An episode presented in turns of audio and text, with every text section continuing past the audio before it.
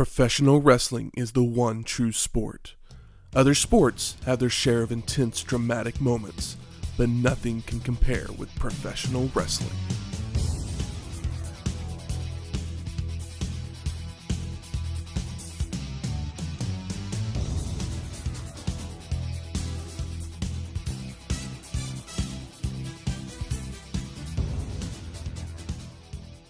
Welcome to Wrestling History X, where three friends come together to talk about the stories behind the matches. I'm Matt. I'm Michael, the Toolman Temple. And I am the public shanemy. Aw, I like that. Welcome to episode 101 Ultra Clash 1993. And it is kind of like uh, the intro to Paul Heyman's ECW 101, right, baby? We sound like a We we, we sound like a college class now. Yeah. Wrestling History X 101. Uh huh. that's right. Heyman 101, Wrestling History X 101. Just all classes in session. Yes. Fuck Can't yeah. wait till we get to, you know, Nitro 101. This is the Almost first. this is the first Ultra Clash produced by the ECW. It would take place on September 18th, 1993, at the ECW Arena in Philadelphia, Pennsylvania, with an attendance of 1,131 people. It's all they can hold. Hell yeah. Place is packed I'm to assuming. the gills. But we're in Philadelphia. That Philly. means Shane. This is like the forever time that we've gone to Philly. Yeah. what did we get shipped in? Well, I had to go back to the drawing board because, you know, we've been to Philly a few times. A few. Got, got to Just a be few. somewhat creative. And uh, I figured between the three of us, we are. Uh, I, The I'd say. of uh, discourse. we, we are uh, uh, an esteemed trio of burger connoisseurs The here. boys of buns. Oh, Yes. very good. That's Yeah, our hamburger so- podcast, Boys on Buns. hey, count me in. so I was I was looking up what is uh, what are some popular burgers in Philadelphia, and one of the places that popped up was a place called Punk Burger. So it kind of sparked something in my head that here in Oklahoma City we don't have a punk burger, we have a burger punk. And so why not uh, try our version of something similar to what they have there? Looking over the menu, it uh, just happened to be a fate that for a show called Ultra Clash, they have a burger on their menu called The Clash. So it just it went hand in hand, and then Serendipity. yeah, I was like trying to think of a Clash song to start singing. Yeah. Uh, Some cow got murdered? I Somebody? eat enough of got these, and I'd, I'd never want to be sedated. That's a different band. Is that not the Clash? no, that is the Ramones. Oh, whoops. Maybe they sang the song once upon a time. I'm gonna make you some some send you some Spotify playlists. It's not like it's Carly Rae Jepsen. Leave me alone. I'm t- I, the Clash is much more important to me than Carly Rae Jepsen. Anyways, Blasphemy. I, I disagree. The Clash from Burger Punk here in Oklahoma City, right on the edge of the Paseo district, is a, uh, I believe it's a five ounce burger, cooked to a nice pinky medium, topped with grilled onions, jalapenos, American cheese, nacho cheese Doritos, a hoisin mayo, some cilantro, and then I'm guessing a little squeeze of lime because lime is listed on the ingredients. But flavor wise, yeah, this is a a fucking It's more than a base hit. It feels like, feels like a home run. Yes. a body slam, Mm-hmm. A hurricane. pile driver to the palate. Yeah, standing ovation. A pile driver to the palate. I like that. Yeah, I like Oh, that. that is good. that is good. So if you're ever in Oklahoma City, check out uh, Burger Punk. If you're ever in Philadelphia, check out Punk Burger because that's who made me want to go to Burger Punk. So hopefully they're as tasty as this uh, delicious burger. I give this one five. Chair shots. I don't know. Yeah, chair shots. Chair shots. Uh huh. Five lost in the supermarkets. Five scaffold rings. I I was trying to think of other classes. Rungs. That's the word. I Oh, yeah. Rungs. Scaffold rungs. But while we're all enjoying this burger, something that happened right around the same time as this show, the best rollerblade movie of all time would be released. Airborne. Why is it called Airborne? I don't even think they jump in the movie. They ride the Devil's Backbone. But I always found the title confusing. Yeah, I don't know. I'm uh, They, they, Call- could've they called it leap- Bladen. They leap off of something at some point. Yeah. I'm sure. It just at least seems to make the least. I always like Airborne. Sounds like it should be a movie about like bicycle jumping or I don't know. If you do tricks, you, you're you're jumping up onto Yeah. to grind. And, But the like the point of the movie is at the end they go down. They just go down a hill really yeah, they're fast. going down a huge hill. Yeah, the Devil's Backbone. Exactly. That's such a such a uh, inspired name for a hill. the Devil's Backbone. yeah.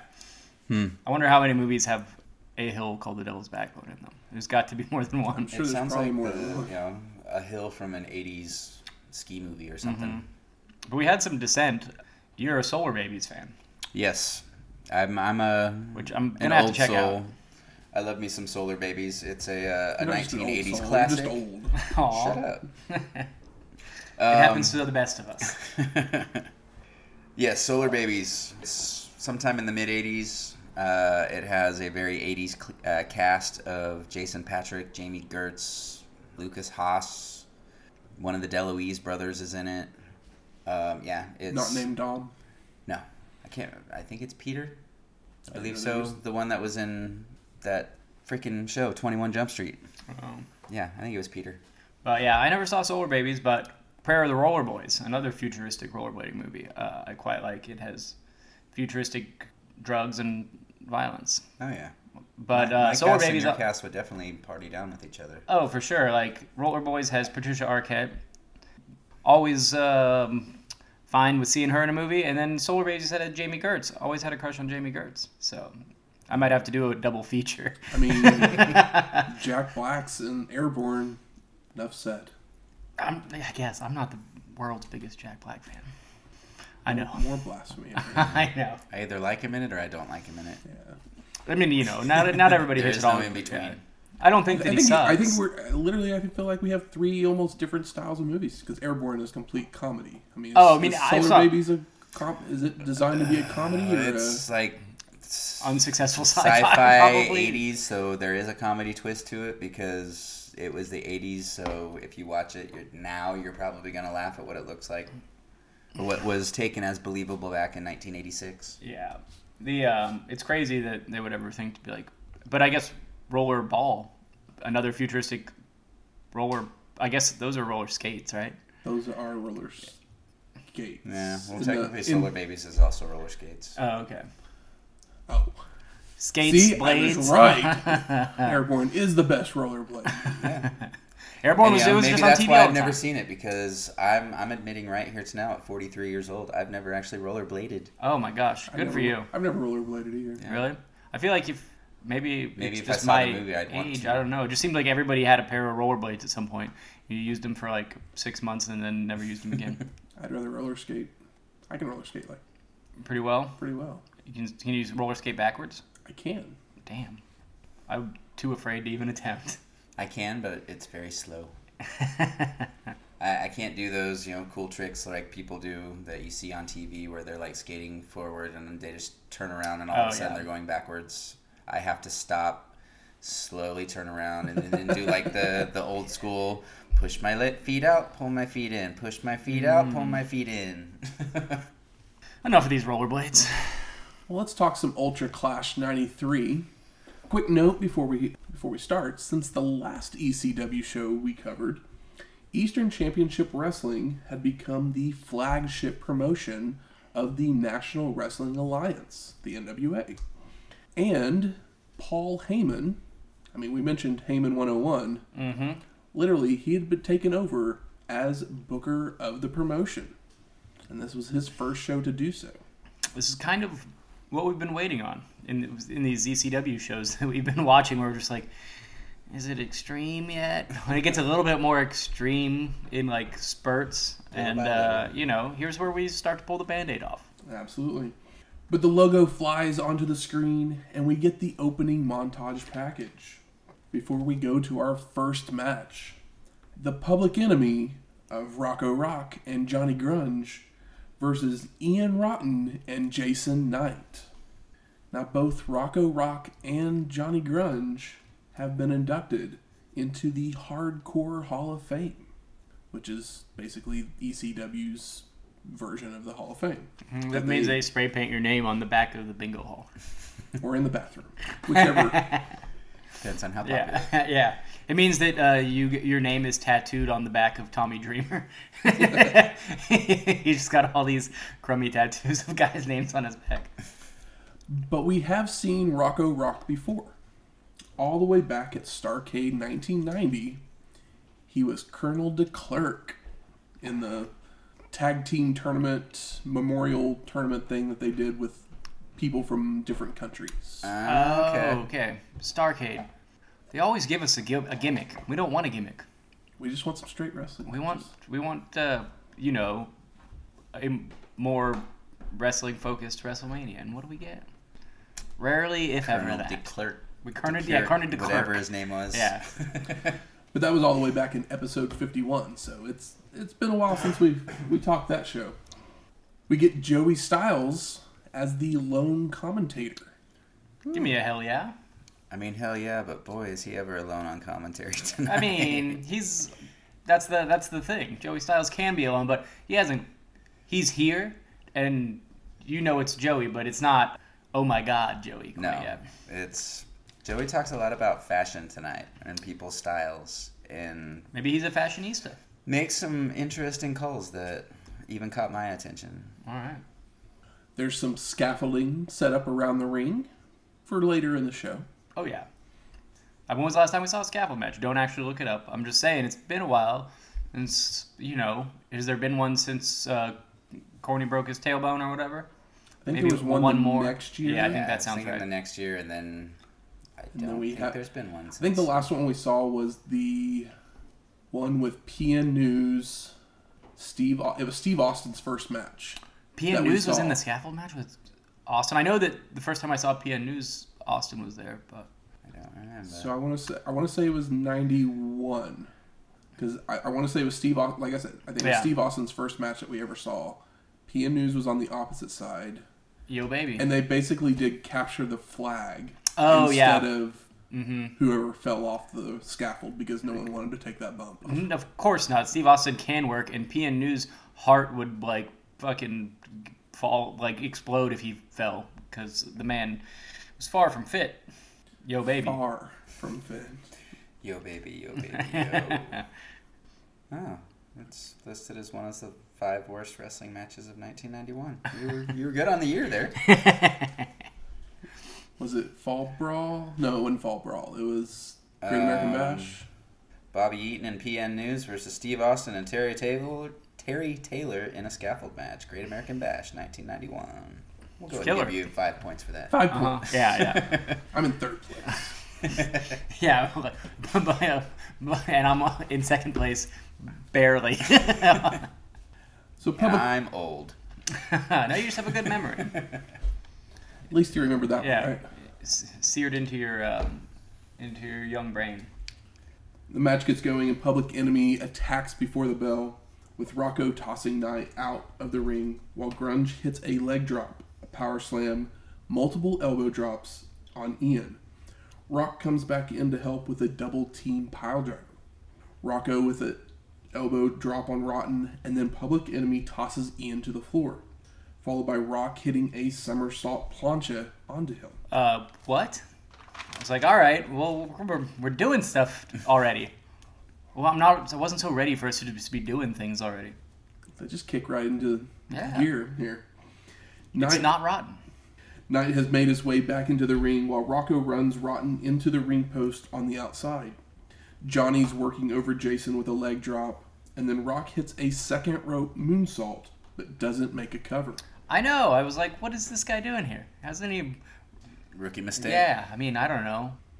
Are you really gonna flex on him like that? At least give him the dignity of attempting the pin. Knight's knocked to the floor after a head slam into a grunge boot. Johnny follows out to dish out more damage before running him into a ring post.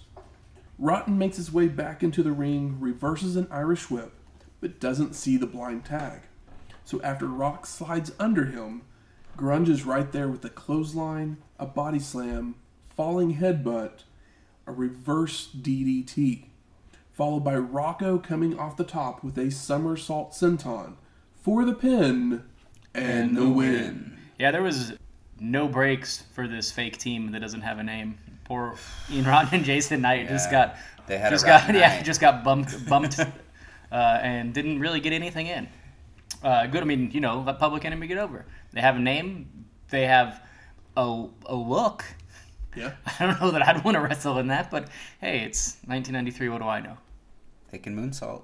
Yeah, and these guys too are like, they don't look like they should be doing these Uh-uh. moves, or eh, they don't look like they should be able to pull these moves off. Like big guys do that, but these guys don't even look like big athletic guys. Post match, Public Enemy double clotheslines Ian and beats on him a bit more with another somersault senton before tossing him out of the ring. That was a, a lot of dangerous stuff and no wrestling, but quite entertaining. I, I think that's kind of the uh, ECW. ECW way. yeah, it is for sure. So we're off to our second match Iron Man Tommy Cairo versus Tony the Hitman Stetson with Hunter Q Robbins III for the ECW Pennsylvania State Championship. Guys, is this like the? These guys are both go to Penn State and they have like a belt for. That's all I can think of every time I hear them talking they about both have their own belt. They both have a Championship. belt like for the boys on the wrestling team of the college. It's just a funny name for it. It's just like an NWA Yeah, for sure. Mid Atlantic mm-hmm. Heavyweight Championship. I mean, it's Yeah. the state championship. I wonder what the lineage, the, what the lineage of this esteemed title is like. Cairo won it in we a never saw it match again. like six months ago. and- Oh yeah. I'm just curious to see how long we'll see it stick around. so the champ comes out first. Foreshadowing. I mean, Hmm. typically. So Stetson attacks before the bell, hitting a clothesline, choking Tommy, double throat thrust, raking the eyes with the shoelaces, all before throwing him from the ring. Once they're back in, Cairo hits a hip toss and a spinning heel kick to knock Tony out to the floor, where Robbins helps him to regroup. It was a nice little combo. Also, we got a new like biker gimmick now. Who knows? we don't know who these guys are. I mean, we've seen them before, but I've seen them before. Yeah, Yeah. I was doesn't gonna say I've seen. Mm-hmm. I want to say I've seen you know Tommy Cairo run down We've at seen one both of point them and wrestle, stuff. but I apologize I for don't bringing it remember- up. I'm sorry. We can move on. I honestly don't remember seeing the Hitman before this match. You guys have made fun that his nickname is the Hitman. Oh yeah, we have. Okay, well, I was that's how upset. memorable You can't he have more was than one hitman. Hitman. But there's been plenty of Nature Boys. Better so. luck next time, Tony. So things calm down and the two men go into a test of strength. Oh, I love a good test of strength. And I unironically like a good test of strength. only for Iron Man to deliver a suplex out of it for a two count. The Hitman looks to escape out to the floor again, but ends up crotching himself on the ring post. Come on, you gotta be better than that, buddy. Brett would never. Don't do it that. to yourself. Back in the ring, Stetson takes control momentarily with chokes and knee drops until Cairo overpowers him to hit a fallaway slam. Tommy then hits a belly to belly for the pin, and no! Tony gets his boot on the rope. Iron Man then hits an overhead belly to belly for a near fall, and again Tony escapes to the outside to regroup. The Hitman with a body slam, stomping away on Cairo, only for Tommy to hit a shot to the gut, charge into the corner with a back elbow, and makes the cover. But again, Stetson gets a boot on the rope. Iron Man hits a. You gotta get both legs. Scoop them both up. And see, the five-year-old inside of me is saying, "Huh, you said a boot." Iron Man hits a snap suplex, but Tony is too close to the ropes again as he gets a boot on the ropes once again. The Hitman then hits a leaping clothesline while Robbins jumps on the apron to distract the ref. Oh my gosh, no. Steps in, grabs the title belt, hitting Cairo across the head with it, making the cover for the pin and the win. And new. See, I wasn't sure. I was like, I don't know who had this belt before this match started. I already forgot. Actually, was it Anu? Because the champ came out. Yeah, the champ came out first. Yeah. that's right. I, I said that. Mm-hmm. So uh, you asked how long we'd see this title. Aw. This would be the last time we ever see this championship. I wonder if he still owns the belt if the man is still alive, hopefully. If he's just like sitting in a closet somewhere. And final. I don't even remember what the belt looked like. It could have just been a belt buckle. One of those muscle belts that you know just said Pennsylvania State on the back of it or something. Had a big Nittany lion on it. we go to our third match Super Destroyer number one versus Super Destroyer number two Woo! with Hunter Q. Robbins the third in a mask versus mask match. And as I am Super Destroyer number three, hurts me to see my brother's feud like this.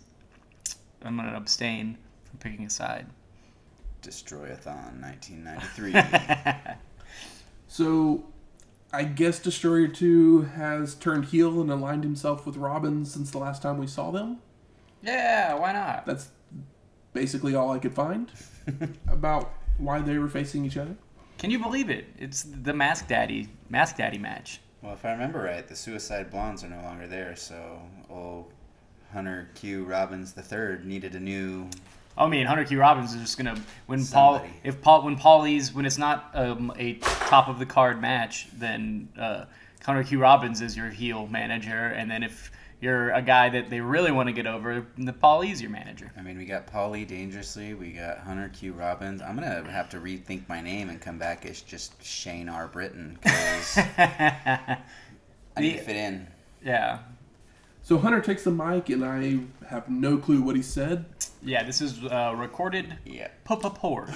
but Joey tells us that he made a very mature comment about the way Destroyer 1 looks, Oh.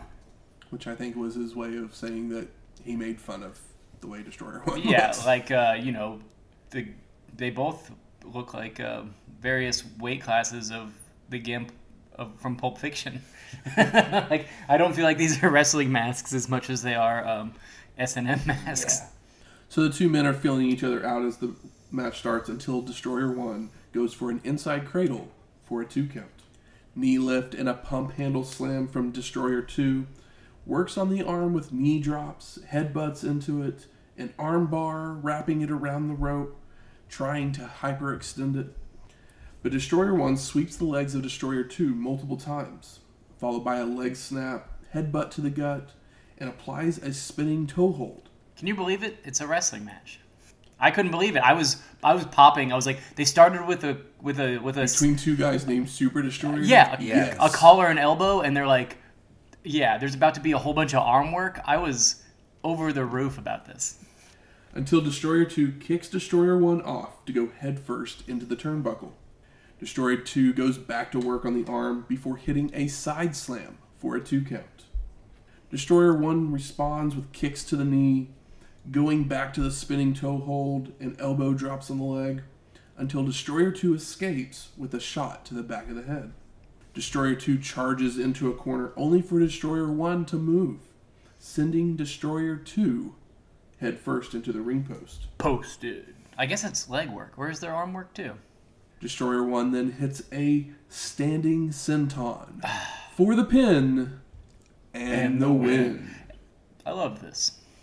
It's up there for one of the better matches on this show. Yeah. I just didn't. It just was not ready to expect it, and they had like a real ass wrestling match that made sense. It wasn't just a bunch of guys doing big moves to each other, and the also, it's just a thing if you're a big guy, especially at this point in time. It's still true today. It's like, oh, your big move is a senton. Yeah. and uh, I always love to see it. Post match, Destroyer 2 doesn't want to unmask, Of course so not. Destroyer 1 comes over and helps him out, ripping the mask off to unveil someone who we don't know, no, and neither does Joey Styles. I mean I know him because I'm Super Destroyer three, but you know I can't tell you. you gotta protect a secret identity. Uh huh. Joey Styles quote there. I know that face. I know who that is, but the name doesn't come to my head. Yeah, it's like I think Yeah, I think neither. that he works at the liquor store near my house. But for those listening, Super Destroyer 1 was AJ Petrucci. oh, Super Destroyer 2 was Doug Stahl, who was actually trained by Afa of the Wild Samoans. maybe that's why we had a wrestling match. Once upon a time, he even had a, uh, a character known as, and I don't think it's the same one, and maybe I'm wrong, he could have just been a fill in for a day, but a character by the name of Black Scorpion. Oh my god. Not the same one. I know, but I'm always looking, scouring the internet for more Black Scorpion content. Why? uh, you know, I like to torture myself. If my friend Ole Anderson is out there. Fuck you. Destroyer One then takes a mic and says he is the only masked wrestler left in ECW. Oh, When all of a sudden- words. Dark Patriot comes out, grabbing a chair and slamming it across the back of Destroyer 1 before Destroyer 2 hits a pile driver on the chair multiple times. Pretty rough. And also, of course, Patriot's pissed. You just didn't even think to name him. You could have called him out and started a feud. Just completely disregarded him. He wears a mask. Yeah, his mask even has stuff on it. It's not just some black mask. JT Smith then hits the ring, drop kicking both Destroyer 2 and Dark Patriot, causing Patriot to start climbing to the top of the scaffolding that is around the ring. JT follows up on the scaffold, which leads us to our fourth match. I know. I was surprised at this transition. It's a cool idea, but it doesn't really make sense with how like a wrestling card typically would work. So it's a fun thing to try out, but uh, it kind of caught me off guard. Maybe they were short on time. I'm just wondering, was Probably this an not. actual planned match, or was this just one of those like What do you mean? Teddy It's a Long spur of the scaffold. moment? Yes, it was a planned match. It was, it was on the promo and Yeah, everything it's, getting ready for It's this so show. unplanned that in my notes I don't have like a number for the match because I just like kept going. Like it just keeps moving, so I keep writing.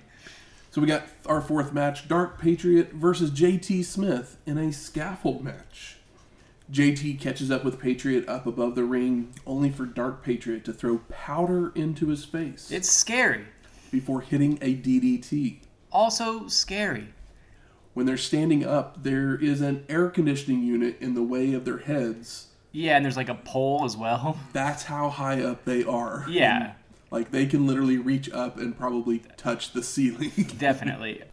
This scaffold matches are always, even if they're bad, you're always like, God damn that fall, that thought. And these guys are being more reckless, so you're on edge immediately as it starts. Even though I don't know anything about these guys really, and I don't know anything about this feud, or if there is one, just like the sheer fact that they're up there is So- terrifying because you don't want to see anybody fall off of that. Like that's from Super a dangerous. Few ECW shows ago, whenever we were watching the TV show and they cut away in the middle of a match and we saw the dude fall off the eagle's nest, yeah, that was JT Smith falling off in a match with Dark Patriot. yeah. Oh. That's what set this match up, basically. which is crazy. I feel like that. They, I mean, there's been a lot of falls off of that as ECW progresses from here, but I feel like that that's an image that I've seen a million times, and it was like the first one when we started watching these early ECW shows, where I was like, oh, I've seen that image. They I mean, probably it's- play it a million times. They have it in the opening montage of like every episode. I guess that's why I've seen it. well, too. yeah, that as well. But like, yeah, it's like, oh, like this is probably the first thing you see if you put on uh, the rise and fall. Patriot then runs Smith into a pipe that is hung from the ceiling so that it clotheslines him. Dark Patriot rakes the eyes, then takes a string out of his pants, using it to choke JT, causing Smith to almost fall off, but he grabs the pipe to hold himself up. That pipe is even scary. It's like Mm-hmm. we don't know what how strong that thing is. It just makes me wonder, like placement of the scaffold over the ring.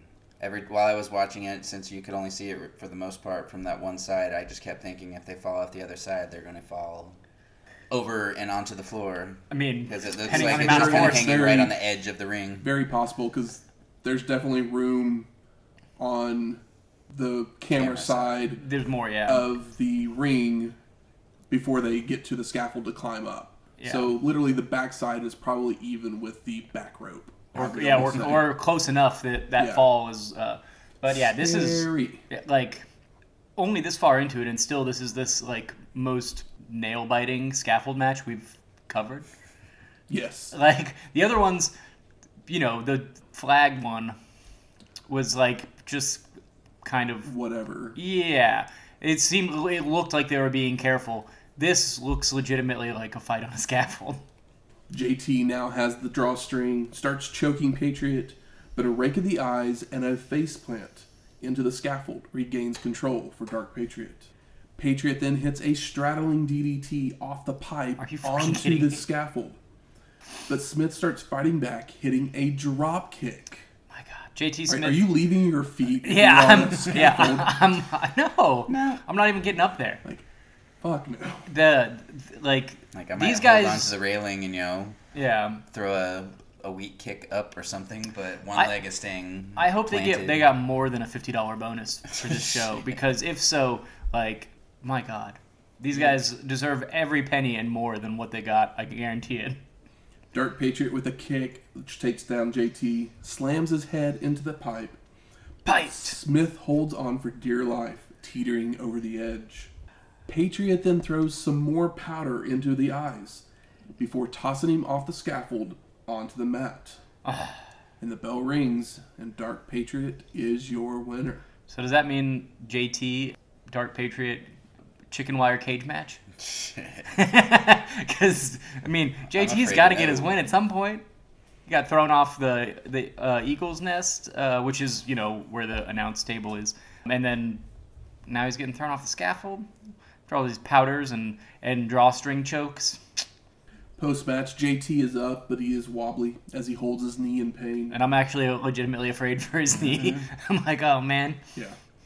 Patriot climbs down and drags Smith into the crowd, still beating on him, even hitting the ref with a chair. Patriot's a wild wild man. Dark Patriot then drags JT back to the ringside, hitting him with a chair before we head off to our next match. He's Dark Patriot. I need we need a we need a He went to chicken a wire cage match, Very baby. dark place. Mm-hmm. I want justice for JT. So we get our fifth match Stan the Lariat Hansen and Terry Funk versus Abdullah the Butcher and Kevin Sullivan in a bunkhouse match. Look at all the look at all these big names here. That's a lot. That's like the four most famous guys in a ring in an ECW ring so far. Absolutely. Bunkasaurus. Mm-hmm. Oh, Abby. Kevin. Kevin Sullivan, and you know Stan fucking Hansen. Yeah. the supposed I think I talked about this recently, but I learned that I guess Stan Hansen was like pretty blind, uh, and he also like you know laid it in when he worked or whatever. But some of that might just be because he couldn't see very well. Yeah. I also didn't know that Duggan couldn't see very well. Now I remember you talking about. Yeah, because I was like, this is that's weird. I didn't know that those guys. Uh, I guess maybe contacts were contacts were expensive in '93. They weren't on the uh, insurance plan. yeah, the, their their uh, wrestlers insurance plan. So we got our fifth match Stan the Lariat Hansen and Terry Funk versus Abdullah the Butcher and Kevin Sullivan in a bunkhouse match. No stampede. Thank you. Okay, yeah, just a, just a regular regular bunk. One, one stampede is enough. Yeah, I mean this is a who's who of people that should be in a bunkhouse match. So the last time we saw a few of these guys, Abby was at Starcade 91, which was episode 64. Where he probably bled. Most definitely. Kevin Sullivan at Great American Bash 91, episode 57. Feels like forever since we saw Kevin. And Stan Hansen at Wrestle War 91, which was episode 53. Nice. Damn, it's been a while for Stan. Yeah. Damn, it doesn't seem like it's been that long. So if you remember from the last ECW show we watched, there was a promo that set this match up, and it was supposed to be Eddie Gilbert teaming with Abdullah the Butcher. That's Ah. right. But we'll talk more about that after the match. Where's old Gilby? So, match gets going and a chair is tossed into the ring. And a brawl erupts as soon as the bell sounds, with Funk hitting Kevin over the head with the chair, while Abby and Hansen are on the floor. Oh my god. Terry takes Sullivan outside to brawl while Stan has rolled into the ring, allowing the Butcher to help double team Funk. Hansen's hammering away on the forehead of Abby with right hands, all four of them brawling on the floor before making their way into the ring, with Stan head slamming Kevin's head on the turnbuckle. Funk elbows the top of Sullivan's head, who then starts climbing the scaffolding, with Terry in pursuit. The butcher's starting to shake the scaffold, hoping to cause Funk to fall off, before Hansen starts brawling with him again. This is a certified shit show, a real bunkhouse, if you will. Hey, at least they're not having to try and get someone over a cage. Oh yeah, I'm not. Um, I'm not mad. I'm just saying that uh, this is this is uh, uh wild. Kevin is pounding on Terry's head, causing him to start slipping down the scaffold, bleeding profusely. Stan's choking Abby with Funk's help from the floor, and Sullivan goes out to brawl with Terry. Funk brings another chair into the ring, hitting Kevin and the butcher with it before wrapping it around Abby's throat, yanking on it to choke him. That's funked up, man. The butcher with multiple headbutts on the back of Terry, but Hansen comes over and rams the chair right into the forehead of Abby to bust him open.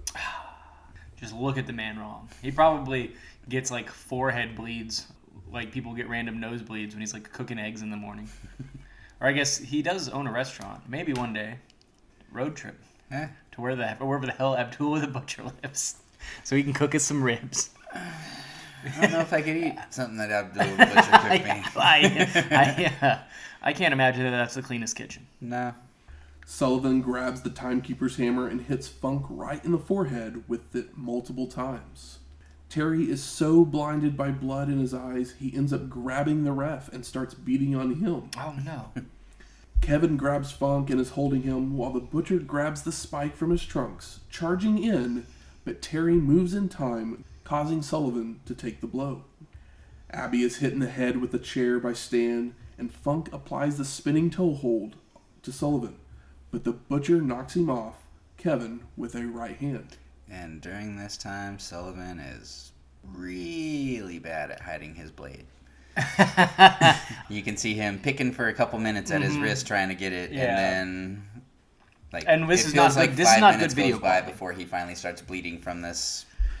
He like, not only did head. he get the blade, but either it was dull or he just didn't really feel like bleeding that much. All of a sudden, hot stuff Eddie Gilbert rolls into the ring with a chair, hitting Terry across the back with it and then slamming it over the head of the ref. Hansen goes after Eddie, but Gilbert escapes, so Stan rolls out of the ring to chase. When Dark Patriot would appear to start brawling with Hansen as the bell is ringing. Ah, Gilbert and Patriot, sons of bitches. Post match, Stan and Patriot brawl to the back, where we see Terry and Gilbert brawling as well. And we get the official announcement that Terry Funk and Stan Hansen won by DQ. Yeah, because Kevin Sullivan was unwilling to take a pin, and Abby has never been pinned in his life. I'm just like, it's a bunkhouse match, and you literally have done everything you can to get a DQ in any other kind of match. But, but guys interference ru- is too much. Two guys coming in and Hey, interference is. Uh, they were like, we were we weren't ready for this. We were ready for everything else, but this. So the camera makes it back to the ring where Sullivan is now attacking the butcher. He's probably mad that it took him so long to bleed. grabs the chair and hits Abby over the head multiple times. You know, just probably to pop the crowd. The butcher fights back with a spike, which brings out wrestlers from the back to try and break it up to no avail. As Kevin and Abby just keep using weapons to fight off everyone before going back to attacking each other. Then Stan and Terry come back down to find a laid out Johnny Hotbody and Tony Stetson, hitting chair shots on both of them. Sullivan and Butcher are still brawling through the crowd until they flee towards the locker room when Hansen and Funk approach them. But all six of the men just keep brawling using chairs, spikes, hammers, and walls. ECW. ECW. Feel like we might get a triple threat hardcore tag team match at some point. I mean, it feels like that might be what that's setting up. I don't know. Maybe Who knows? Maybe they just did it to give people what they wanted, which was violence, and they're like, well, we'll have a couple other heels come out, and then these guys, no, no nobody has to actually win. I don't know. Yeah, I mean, it feels like it's building up to something. It felt like it did what it was supposed to do, which was incite blood and violence. Which it definitely did. Yeah.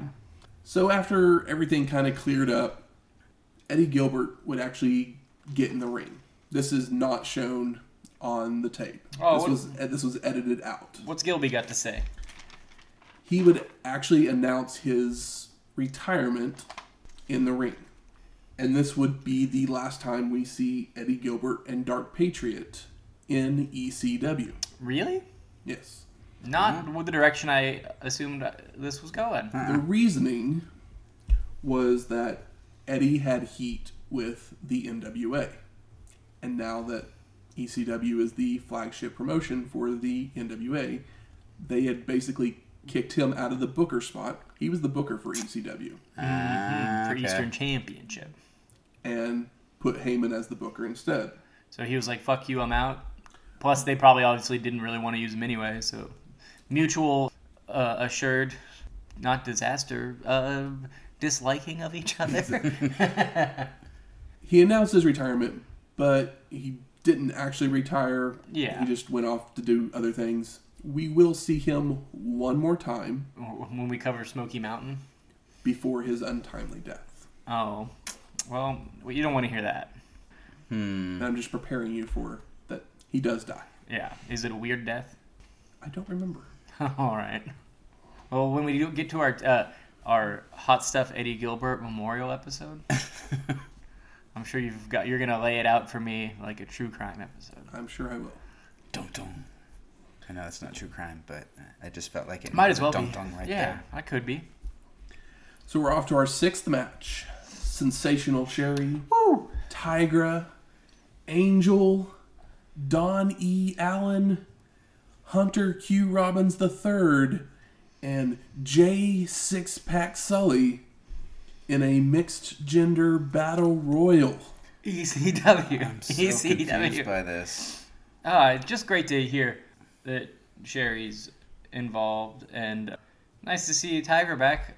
Kind of thought she was pretty cute, so you know, there's that. So Joey Styles tells us that this match was for five thousand dollars. Oh wow, that's how much money they the house brought in. I'm sure Angel's done worse things for five thousand. Oh come on!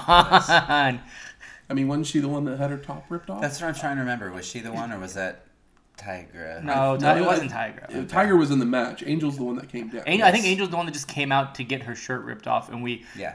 prognosticated Actually, she that she was now, potentially now that we're talking uh, about it because I did that deep dive. And a stripper. I even said on that show that her name was Angel. Hmm. Well, So- nice to see you stuck around, Angel. Uh huh. Cue the Shaggy. So the match gets going with Allen shoving Sully towards Angel and Sherri, who start kicking him, and then tossing him over the ropes to the floor to be eliminated. Ah, six packs out. That was quick. Angel with knees on Allen, Sherri's stalking Robbins around the ring, and then Angel hits a body slam on Don, and then tosses him over the ropes to be eliminated. Y'all see how uh, smart uh, uh, Tigra is? She's just sitting on the top rope in the corner, watching it all go down. The two girls team up on Hunter, Sherri with a low blow, and then the two girls start stripping Robbins, while Angel's boob is popping out of her beard. And uh, as all this is happening, uh, our wonderful Joey Styles says, "It's the year of the woman. It's 1993." Yeah. and I'm like, "Dog, like you know, I like the sentiment, but I don't know that it matches up with what's what's been going on over here."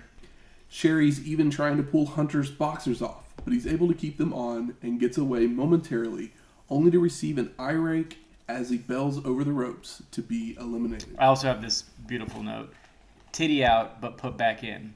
Titty cannot be contained." We then see Sherri and Angel shake hands, and then Martel points out Tiger. As you said, she's been sitting on the. Yeah. Turnbuckle the okay, time. well, we're taking care of you because we've been working here. But then she busts Angel with a right hand to knock her down. Oh well, damn. She follows it up with a double axe handle, a hair pull, and a body slam that knocks Angel's wig off. But Sherri grabs it as Freddie Gilbert climbs into the ring. Once Martel realizes that it's Freddie Gilbert, because I guess they had a little bit of a feud. Remember from the last show, Yep. Yeah. Freddie and Martel had a thing. She begins to stalk Gilbert around the ring, chasing him out to the floor by leaping over the top rope and eliminating herself. Ah, Sherri's so great. Angel then climbs up on the ropes, yelling after them when Tiger comes up from behind and dumps Angel out for the win. And the smartest woman in the ECW locker room, Tigra. She literally Just got to sit there. got to sit there for $5,000. she might be the smartest one of them all. Yeah. Oh, I think I'm the tool man. because of the uh, the the bunkhouse match where they all start hitting each other with hammers and shit. Maybe that's why. I'm not sure. I had to, had to have a reason. I'm That sounds to like remember. it just popped, just came to me. I want to. I can't remember which match it was, but I do remember somebody. Well, I'm guessing it was Joey Styles since he was the one on commentary, saying something about Tim the Toolman Taylor. Oh yeah, that could happen too. But I can't remember. He Joey probably made a joke about it. talking When about. he probably when the hammer got pulled out or whatever. I'm sure there was a reference. Yeah, E ECW. So we got our seventh match: Wild Man Sal Bellomo versus Sir Richard Michaels with Hunter Q Robbins III in a loser gets ten lashes match.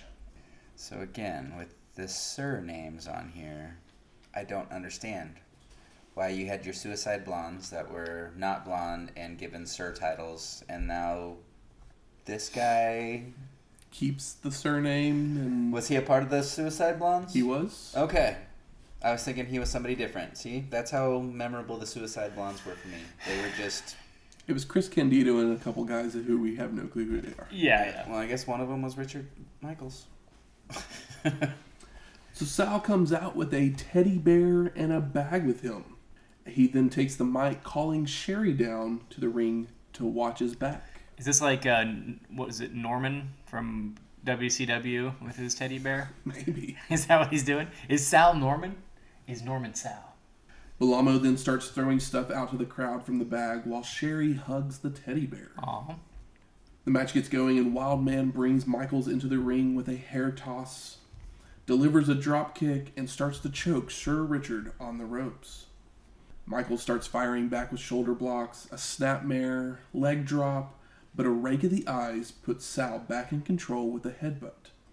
When Sir Richard all of a sudden reverses into a full Nelson, only for Wildman to escape with a booty bump and a standing mule drop kick. The the Sal drop kicks defy logic. That's all. That's all really. I'm always impressed. Sal starts to wear down Michaels with a chin lock, biting him, and a clothesline, but a rake of the eyes puts Bellomo on the ropes, allowing Robbins to crack Wildman across the back with his cane. A standing dropkick by Sir Richard for a two count, but the kick out sends Michaels out to the floor. But he drags Sal down, wrapping his leg around the ropes. Bellomo's fighting back, hits a dropkick, forearms across the chest before tossing Sir Richard out to the floor. Robbins gives Michaels his cane when he rolls back into the ring and nails Wildman across the back with it, before hitting a snap suplex, multiple falling fists, an elbow drop, and goes for the cover. But Sal has his foot on the rope. Sir Richard has Sal across the ropes, choking him. Hunter joins in as well, continuing with a flying back elbow, rolling neck snap, and a body slam, before heading up top for a splash, only for Bellomo to move in time to avoid. Wildman then comes off the ropes with a splash of his own for the pin and, the win. Win. I like the half cheers and jeers from the ECW crowd. They're pretty. They're pretty split on this. Talked a lot of shit on Sal, but he impressed me here. Yeah. The double drop mule kick thing, and then like other like the story of this match was if there was one was a drop kick, and I I like that conceptually. if we're gonna dig into this, is like any more than anybody should, which is like moderately what I guess we're here to do. Post match, the ref hands a strap to Sal, and he begins whipping the back of Michaels. Oh my god. Getting to three when Robbins jumps on his back, bringing Sherri into the ring, Take your lashes. grabbing Hunter off, and then rolling around on the mat. All of a sudden, Rockin' Rebel hits the ring with a chair in hand, smashing it across the back of Bellomo multiple times, grabbing the strap and throws Martel away viciously, and begins to smash Wildman with a strapped wrapped fist before Sherri is able to, to lay on top of Sal to protect him. Him grabbing Sherri and just like tossing her, it was like, yeah. it was I like- mean, Sherri's I mean, Sherri's it's the- tough as hell and probably was like She probably, probably stood up probably game for it. pussy because she- didn't do it hard enough. Yeah, she probably was like, "Hey, don't you treat me like one of the boys," you know. You I mean- like a bitch. Rebel was also the same guy that ran in and like just tore the top off of Angel that one show too. That's so, right. so it feels like this guy just one. maybe has an issue. Yeah, like his his gimmick is misogyny. Mis- Not only misogyny, but violent, but violence towards women. And we're off to our eighth match: Sandman versus Fabulous Shane Douglas with Paul E. Dangerously for the ECW Heavyweight Championship. So you're going, wait, the last time we saw the championship belt, Tito Santana had won it. But he had no showed a match versus Douglas. So ECW just forfeited the title to Shane. Oh wow. What the hell, Tito? He was like he was probably like, eighty bucks isn't enough, guys. pretty much. We get Pittsburgh sucks chants ringing out across the crowd. oh yeah, and So Douglas just takes his title and starts heading back to the locker oh, room. oh yeah, do it up, buddy. But the ref takes the mic and gives Shane a 10 count to get back in the ring or he would award the title to Sandman. I mean the it makes sense with how Shane got it. True. Douglas then comes running back down the aisle, sliding into the ring, where Sandman attacks immediately with a back elbow, drop kick, and a vertical suplex for a two count. The most wrestling the Sandman's ever done. Shane rolls out to the floor to regroup, where he drags Sandman out as well, slamming his head on the apron. Back in the ring, Sandman fires back with left hands, knees to the gut, and a small package for a near fall. But Douglas fires out of it with a clothesline and a less than super kick, followed by a snapmare and a sleeper with leverage. Sandman eventually escapes and hits some elbows and a sunset flip for a two count. But Shane comes right back with a clothesline and a snap suplex for a near fall before locking on another sleeper. Sandman tosses Douglas off to escape, but the two men run into each other for a double KO. But Sandman is up first, sending Shane hard into the corner where he hits his head on the ring post and lands on the timekeeper's table. Sandman then grabs him for a body slam, goes up top, coming off with a flying shoulder tackle but it knocks Douglas back into the ref. So when Sandman goes for the cover, there's no one there for the count. The dreaded ref bump. Damn it. Pinned him like three times there, too. Paul Lee rolls into the ring and goes to hit Sandman with his phone, but the surfer turns in time, knocking the phone from his hand, allowing Shane to pick it up. Oh, got a new phone? Douglas then cracks it across the back of Sandman's head, makes the cover as the ref is recovered for the pin, and no! Sandman kicks out. New phone, who dis? Sandman hits a low blow from behind and goes up to the top rope again, coming off with a crossbody. But Shane rolls through, pulling on the tights for the pin and, the, win. Post match, Sandman stalks Douglas and dangerously all the way back to the locker room. Can't wait for Sandman to give up the surf rock. Yes. I'm ready for uh, Beer the beer guzzling. drinking, kendo Mm-hmm. Yeah. swinging. He just Get looks out of my so way, weird in a fucking wetsuit, man. like he is just not does not have a surfer look. No. So then we get our ninth match. The Headhunters of Headhunter A and Headhunter B And Michael Temple Headhunter C. Catchy. versus Crash the Terminator and Miguelito Perez in a baseball bat match. Now, this might be the worst group of names ever. Mm. Crash the Terminator. Yeah. Bad name. So the Headhunters would show up in the WWF at some point as the squat team. I do not remember them. They weren't in the WWF very long. Were they like a job team or they like come in and actually win? some They were in a Royal Rumble. Oh. So they at least showed up on a one pay per view. Were they in a Royal Rumble because they needed to fill out a Royal Rumble? Yes. Basically. That sounds like a very WWE name, so yeah. Crash the Terminator is better known as Hugh Morris in WCW or under his real name in WWF, Bill DeMott. He would be the trainer of NXT when it first started. Oh, okay. While Miguelito Perez would actually be part of the Los Boricuas in WWF. Let's say I vaguely remember him. He was part of that was actually what his name was in WWF as well. Hmm. Maybe that's just his real name. So the announcer tells us the rules of the match. Each team would start at opposite ends of the building. And then at the end of a countdown, they would race to the ring to grab a baseball bat. and whoever had it could use it. Ah, you know, a baseball bat match. Once the countdown hits zero, both teams rush to the ring, with Crash getting the bat first, The Terminator. swinging away, but the headhunters duck. Ah, they're the head hunters, not the he- heads that receive hits. They all end up on the floor where the Terminator swings away again, only for the headhunter to duck again. So the bat hits the ring post. Bing, They're still stalking around ringside, and this happens again on the next ring post. bing, But Crash ends up dropping the bat this time. 'Cause, bing. you know, bat hitting ring post, yeah. that, that could hurt the hands. Oh, I'd yeah. say I think it's about that time that I actually got a good look at him and realized, oh, that's Hugh Morris.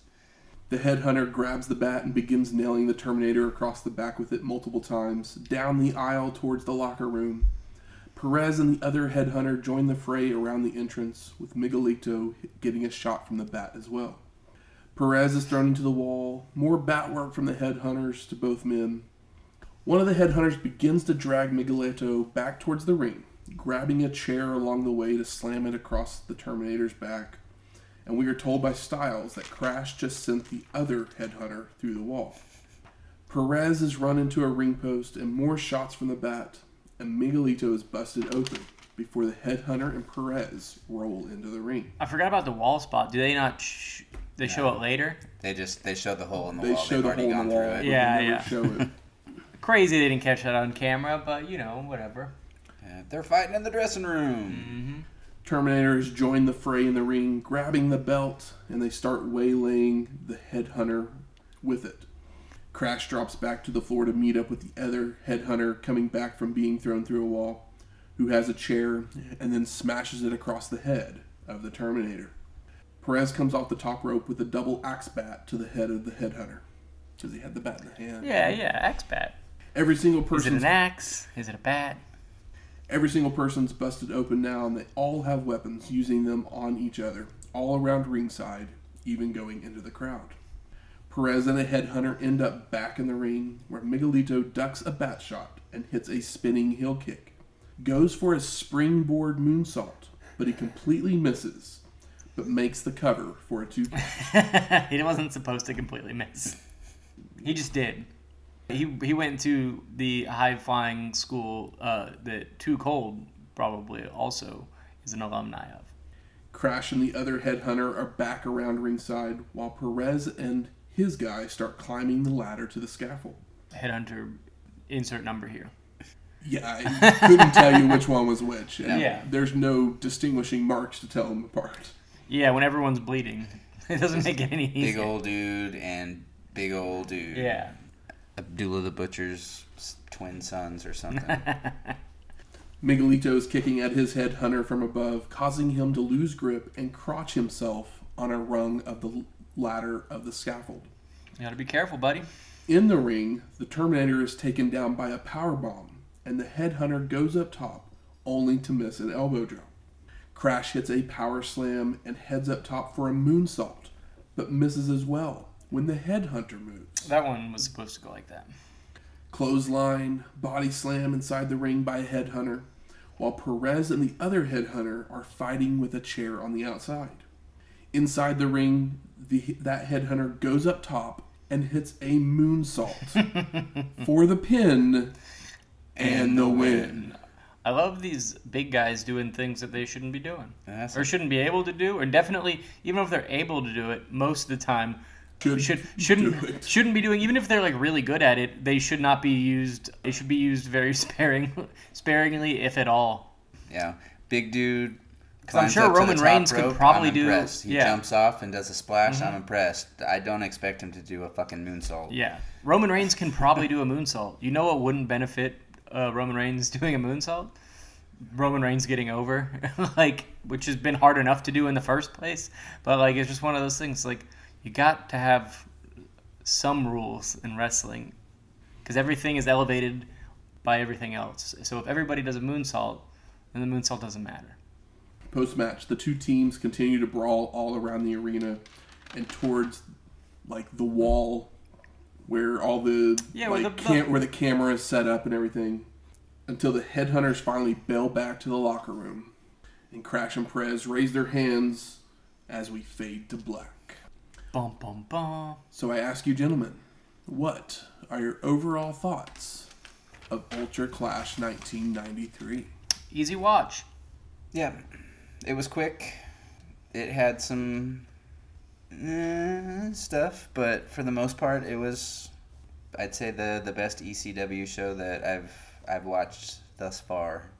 Yeah, nobody overstayed their welcome. I was confused by the the baseball bat match being on last instead of the championship, but That's just because they needed. Um, they they're doing this extreme. They're getting into the extreme part of it. Like this was a lot more wild than the ECW shows we've watched. Eastern Championship Wrestling, but this isn't quite as like extreme as as a as, like you know we're we're getting there. we're getting there for sure. We've been getting there, and we're like on the cusp for sure.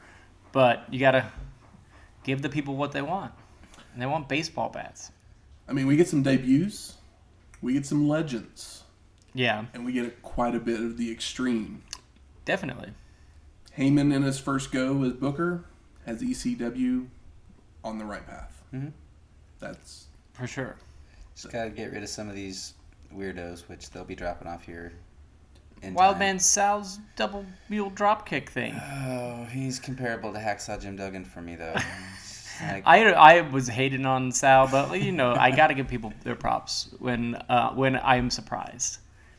Sandman actually looked a lot better Yeah. as far as like a wrestling match goes. Good. Where, where's the smart marks at? All right. Fuck you. I think it's time we smark it up. So, what are some of the best moments of the show? hmm. That scaffold match. Scaffold match uh, was incredible, and then it's like kind of tied for first because I love the Destroyers match for some reason. Don't know why. I guess it's because I was like rolling my eyes as soon as I saw the like graphic for it, and then they had a wrestling match that was like the most wrestling match on the show, and it was like in like the psychology was fucking decent. It was Yeah. it was a legit wrestling match Oh, absolutely. and probably the most legit wrestling match on the show, and uh, I really, really liked it. But the scaffold match was legitimately a nail biter. When JT Smith hits that drop kick on this, I'm just like They don't like everything like, they do up there. for- I'm scared for their lives. Yeah, everything they do up there is really ballsy. It's ballsy to just be up there in general and try to put on a worked match, but they really do more than anybody should or you would even want them to do. It was really Yeah, probably it was- it's it's like for the the balls that they had on them. It is the best match on the show. definitely. Yeah.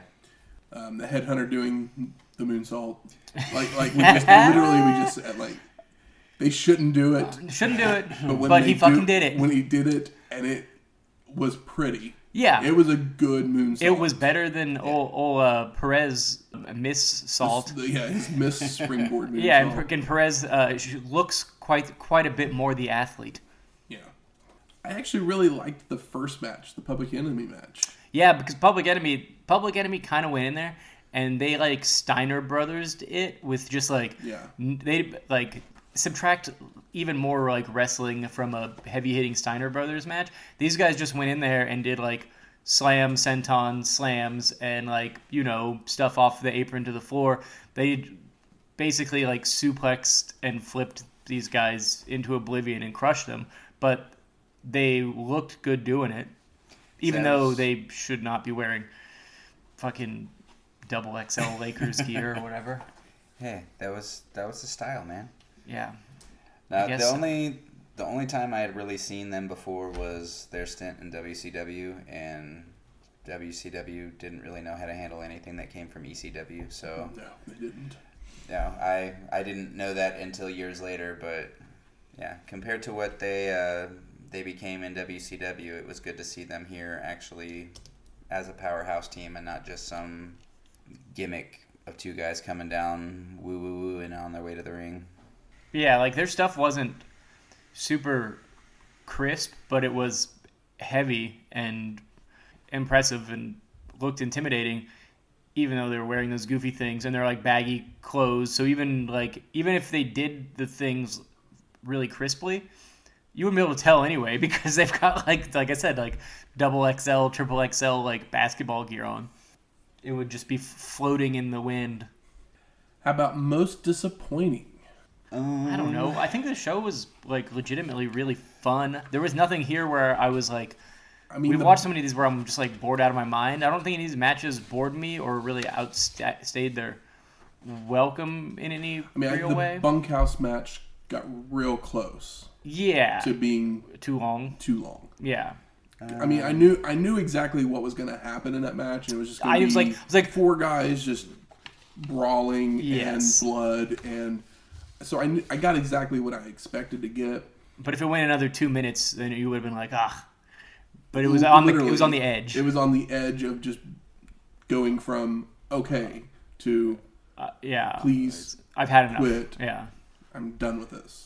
Especially considering like they had another one of these coming up so they really did give them the right amount of time with this like baseball bat match and the scaffold match like there's a, a lot of gimmick matches here I mean, But every, some- every match is pretty much a gimmick match. yeah but it doesn't feel for some uh, reason it It doesn't, doesn't feel, like it doesn't feel gimmicky because in ECW there's really no rules to begin with. yes it doesn't feel like you know a, like a tlc thing where it's like well why are they having the table match it's like well because because they because that a one that gimmick. guy's mad at that guy and we have a whole show called tables ladders and chairs so we need to have the match for some reason this seemed to be more palatable in its menagerie of gimmicks I'd say for me, most disappointing would be either Kevin Sullivan's blade job, because you're Yeah. a trained professional, you should be able to do that. Yeah maybe he had one too many he was like 50 bucks i'll you know i'll yeah i'll just have all these fans buy me a beer and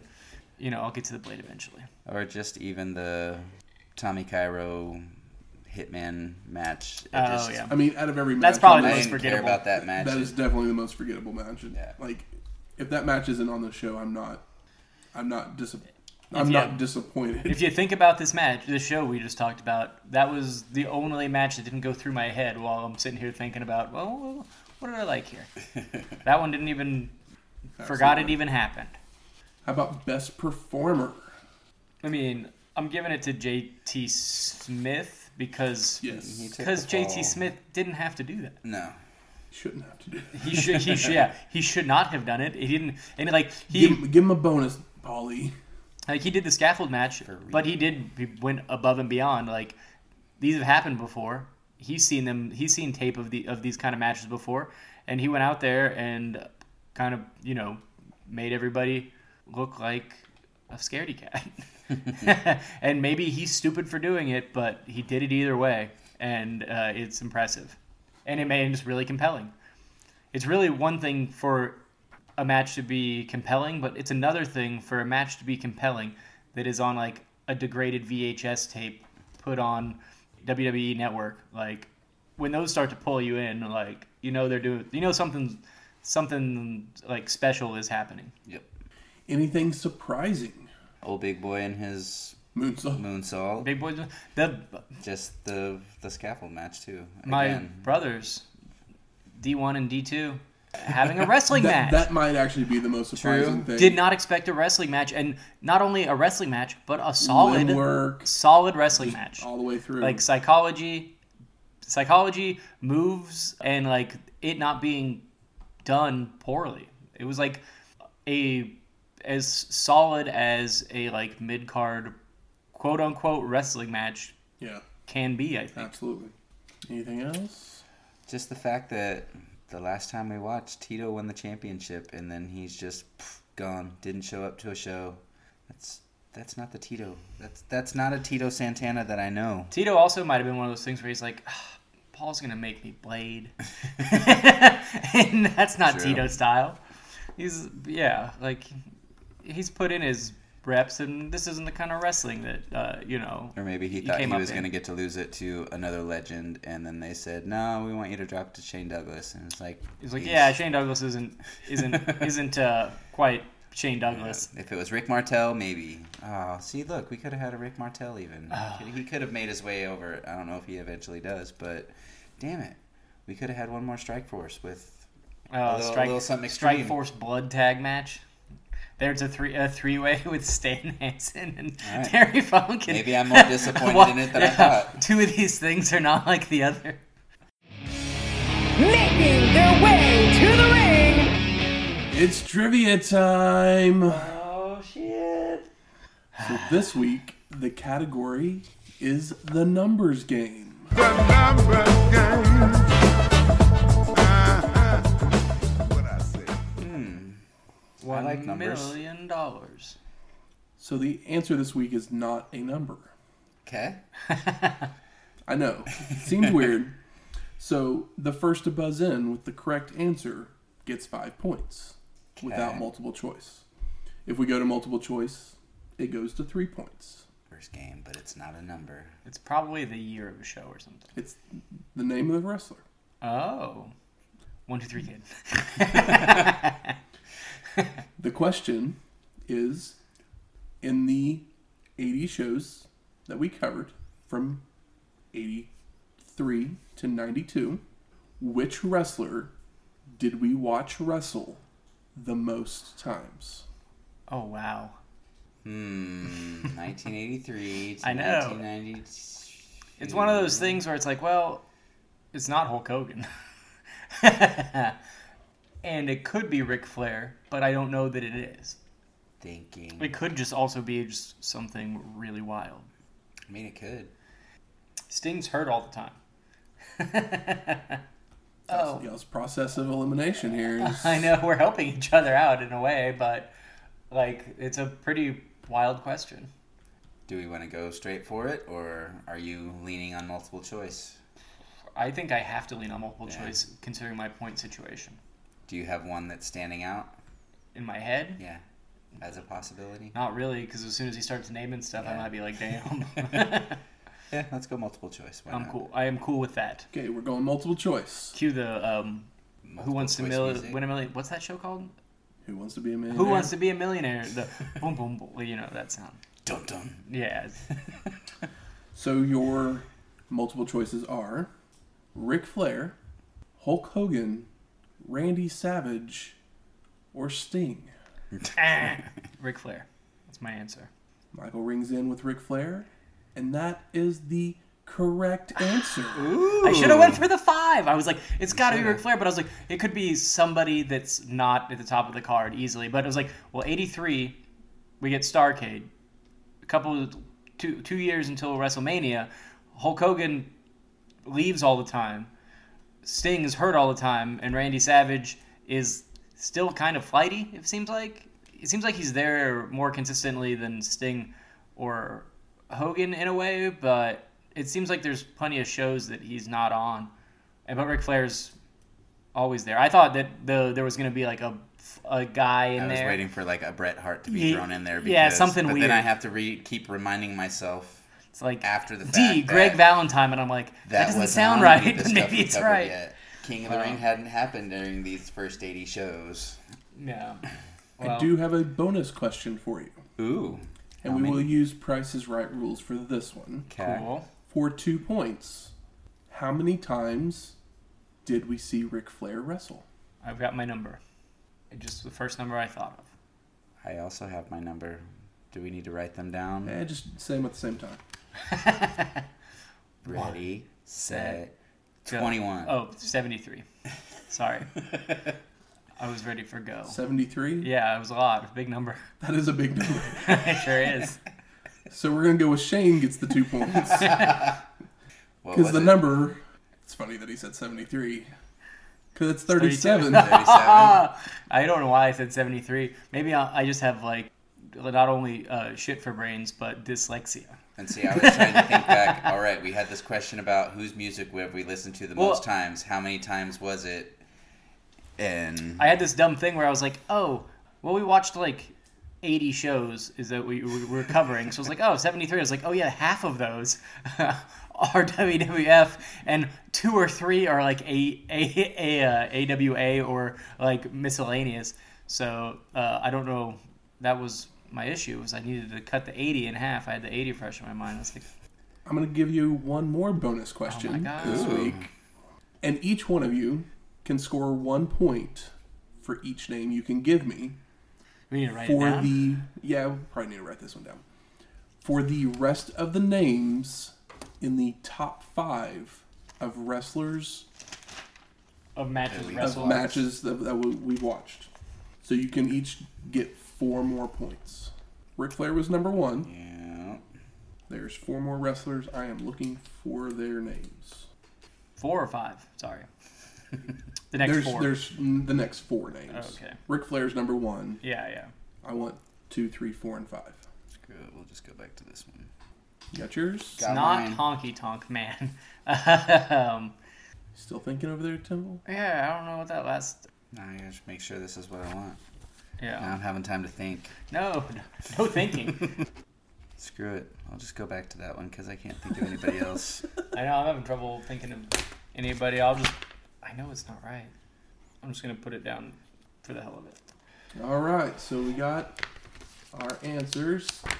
Shane, who are your four? I have Hulk Hogan, Randy Savage, Lex Luger, Ricky Steamboat.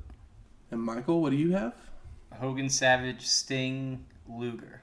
So, all right, let's let's start at five. Let's Okay. start from the top, bottom. and- Work our way up. Okay. huh? Number five on the list is Randy Savage with 32 matches. Dang. Number four on the list, Rick Steiner Ooh, with 33 That matches. is a good one. I should. I I, should have thought about my boy that. Rick. I'm a huge Rick fan.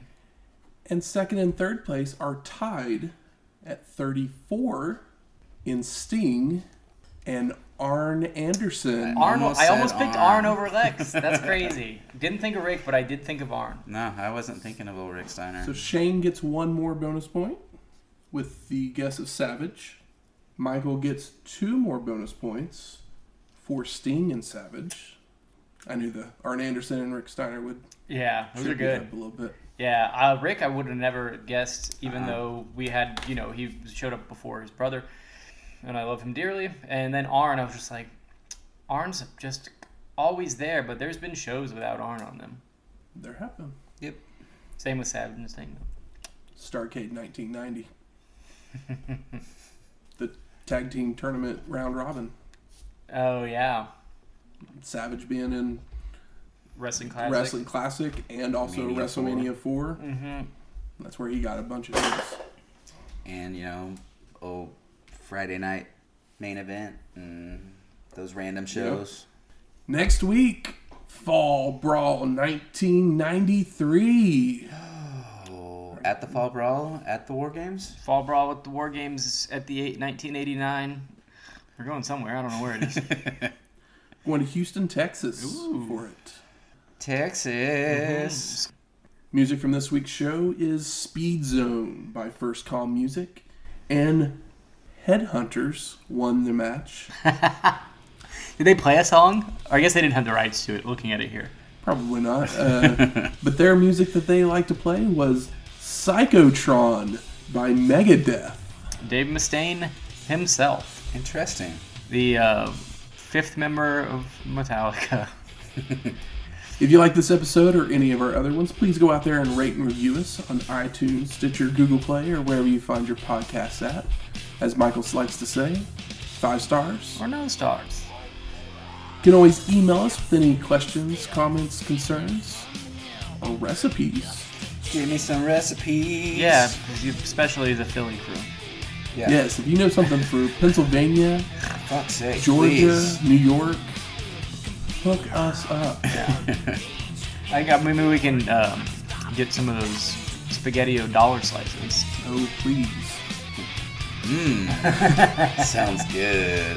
And you can do that at our email, wrestlinghistoryx at gmail.com, or on Twitter, wrestlinghistox. That's wrestling H I S T O X.